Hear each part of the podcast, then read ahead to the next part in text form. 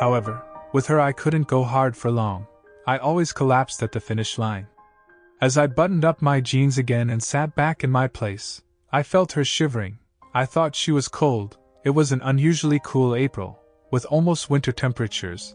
I made her lie down in the hay and wrapped her in my blanket, but she didn't stop shivering. What's the matter? I asked her. Nothing. It's just that you are so handsome, so young, and I. I would not have loved a perfect woman as much, it was her very weaknesses and flaws that pierced my soul. But how to explain it to her without offending her to death? I am so afraid. Afraid of what? I asked her. Of losing you. I held her in a tender embrace. You will not lose me, Antonia, unless you yourself want to lose me. You are the one who is doing everything possible to lose me. You are doing everything yourself. I covered her with kisses while firmly pushing away her hands that were trying to cover her breasts. You don't have to be ashamed. You have nothing to be ashamed of. I was ready to start again, this time all for her.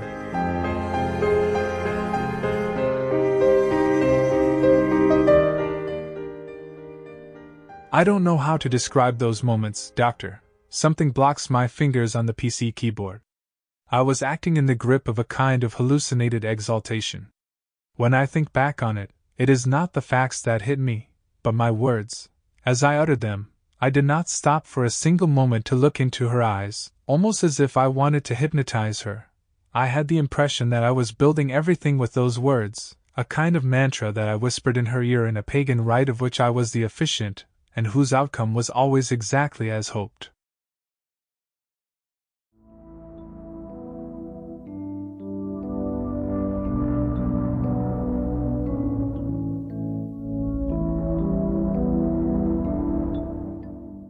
Let me caress you. Don't be afraid. Relax. Look at me. Don't worry, I'm here. That's not good. You're resisting. Open your eyes. That's good. Think of something else. Think of a summer forest. You're walking through the trees. Breathe. Smell the grass. You're beautiful. Look at me.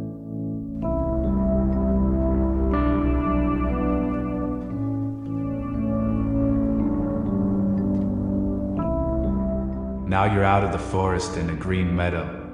Don't be afraid, I'm here. I won't let you go. Trust me, let yourself go.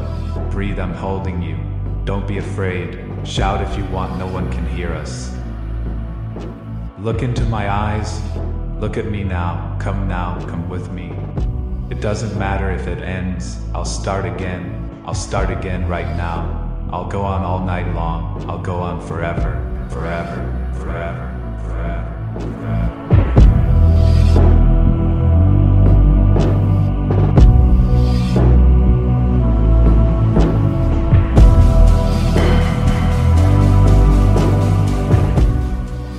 There is a Greek motto that expresses the Apollonian spirit, Meden Agan. I had never understood the meaning of this admonition. Now I know that it is profoundly true. I read somewhere that not sensing excess as such is typical of junkie psychology. Evidently, mine, with or without drugs, is junkie psychology. Antonia was similar to me, the lost half of my androgyne. So I tied her to me. So I lost her, I lost her, I lost her, I lost her.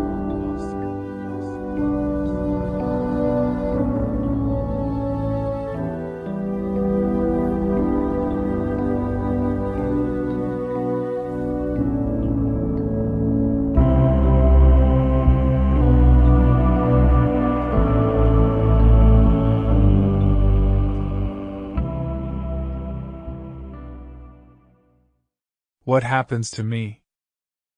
Rereading these last lines, I felt a gag reflex. My mind is becoming weak, no longer recognizing what is true. I am letting myself be influenced by the cure, as if curing the pain of living is possible. I am giving in to the demands of those who want me alive, as if surviving is important. Screw that, doctor.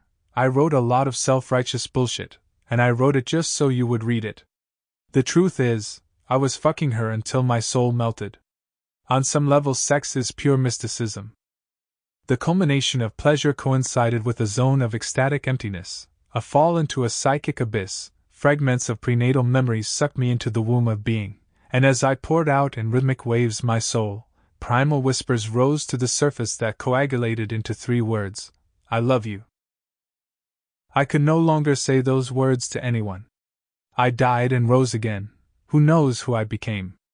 A nobody anyway. Everything was different with her, and I don't pretend to understand why, just as I don't pretend to understand why the sea exists. The difference between me and you psycho somethings is that I admit I don't know shit, doctor. Was it love? Was it paranoia? I don't know. The fact is that you don't know any more than I do, and you have the pretense of judging me, classifying me, healing me even, when the only thing that ever made me feel alive was my illness. But what do you know about it? To understand this, you would have to be alive, or at least have been alive at some point in your existence. I owe you everything. I owe you the loss of my sanity, my stupefied soul, my innermost upheaval. I owe you the fact that I did not spend my life without something being in a condition to shake me. I thank you that I will not die without having loved. Our rediscovered, or rather reconstructed Arcadia, did not last long. Those April days passed in a flash, filled with a happiness imbued with melancholy, as if it were evident to both of us that we had previously lived in Eden, and were now, so to speak, camped outside its gates, none the less happy to see the garden again from the outside and well determined not to let the two guardian cherubs chase us away. Fortunately, they turned a blind eye.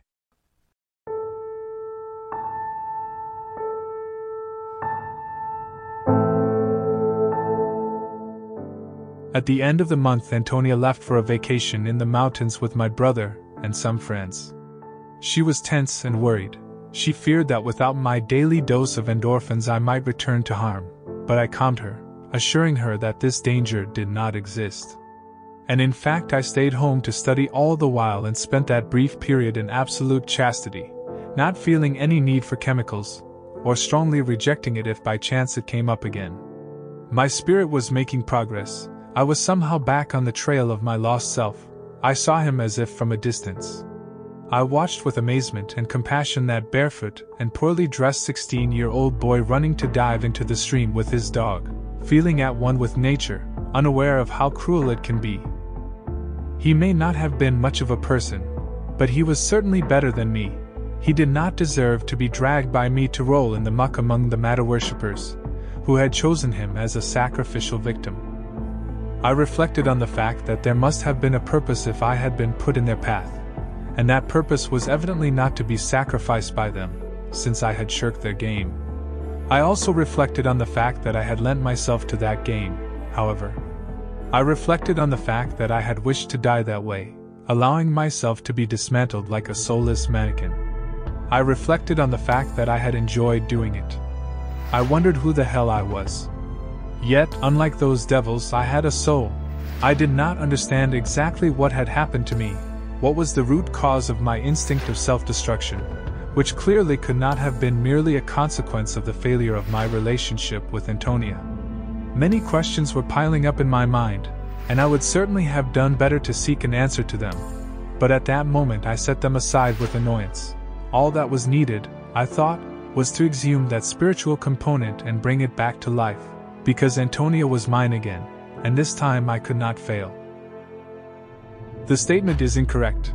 In fact, she had never stopped being mine.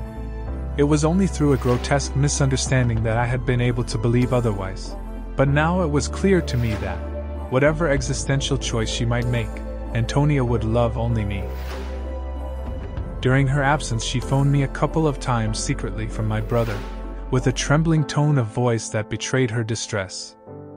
I, who felt perfectly calm, tried to convey my serenity to her. When I saw her again at my house on the way home from school, it seemed to me that she had lost weight and was pale, despite her light tan. Her face, sprinkled with tiny ephelides, was strangely scarred. In the afternoon, we met at the barn, and I was astonished at the eager haste with which she wanted to make love, without greeting me, without saying a word, without even undressing, like one drinking greedily at a spring after a desert crossing. I asked her about her vacation, but I had the impression that she pushed those memories away with annoyance, as if they only evoked feelings of boredom in her. She preferred to let me do the talking, though I had very little to tell her. But halfway through my speech, she stopped listening, drew me to her, and wanted to start again. She was panting and moaning as we made love, so much so that I wondered whether she was experiencing pleasure or pain. She could not stop, she swept me away in a kind of whirlwind that continued uninterruptedly until evening. I sensed something out of tune and disturbing in all this, but at the moment I did not worry about it. The next afternoon, as usual, I heard her footsteps along the step ladder. Suddenly, however, they stopped. Having almost reached the top, she slipped, bending over herself. In an instant, I sprang to grab her by the arm, miraculously managing to prevent her from falling. I helped her up and laid her down in the hay. What happens?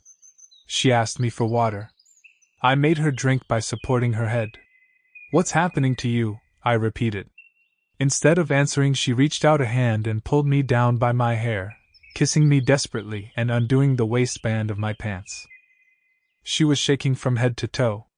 As, upset and with hesitant hands, I helped her free her panties, I felt a warm, wet sensation and withdrew my hand. It was full of blood. I knew there was no physiological explanation for that bleeding. A shiver of horror seized me. I pulled back and told her seriously, Antonia, you are not well at all. Don't worry, I'm not afraid to die. She tried to draw me back to her, but I got up and walked away from her with my heart in my throat. Tomorrow you go to the doctor, I told her, and no more sex, it's bad for you. But you will miss it. You need it. I won't fucking miss it at all, Antonia. I miss you. You're leaving. I understood his unexpressed fear and added, I won't look for anyone else and I won't hurt myself. I swear. She looked at me with deep gratitude. Only then her body, tense as a violin string, relaxed, as if pervaded by a deep stillness, and she laid her head on the pillow. I encircled her shoulders with one arm. I'm a little tired, she said with a pale smile. Get some rest. I'm here. Sleep for half an hour, if you can, I said, kissing her forehead. I covered her well, got up, and went to sit on the edge of the barn, my legs dangling in the air. I felt dazed, dismayed, drained of all energy. My heart was pounding with fear. Dusk was falling, as the moon rose on the horizon, and the bats, my kind, fluttered through the trees against the purple sunset, hunting for insects. Stunned by the analogy, I stood staring at the scene for a long time, biting my lips bloody.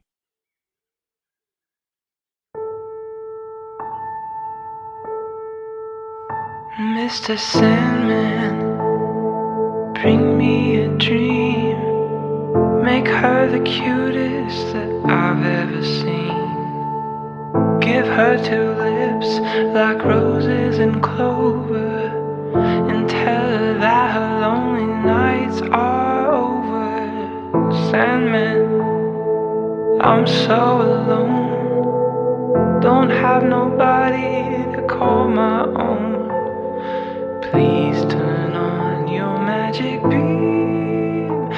Mr. Sandman, bring me a dream. Mr. Sandman, bring me a dream.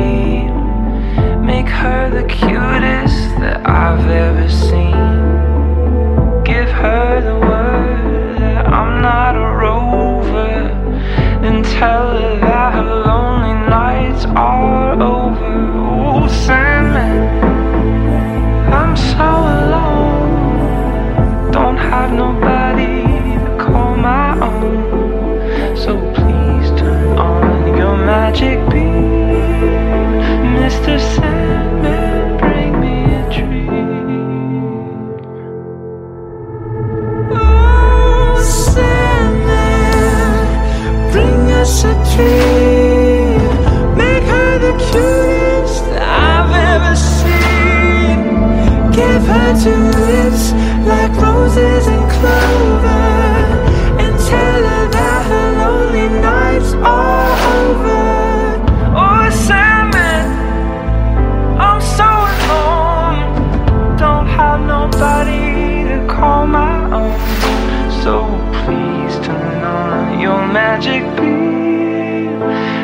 on your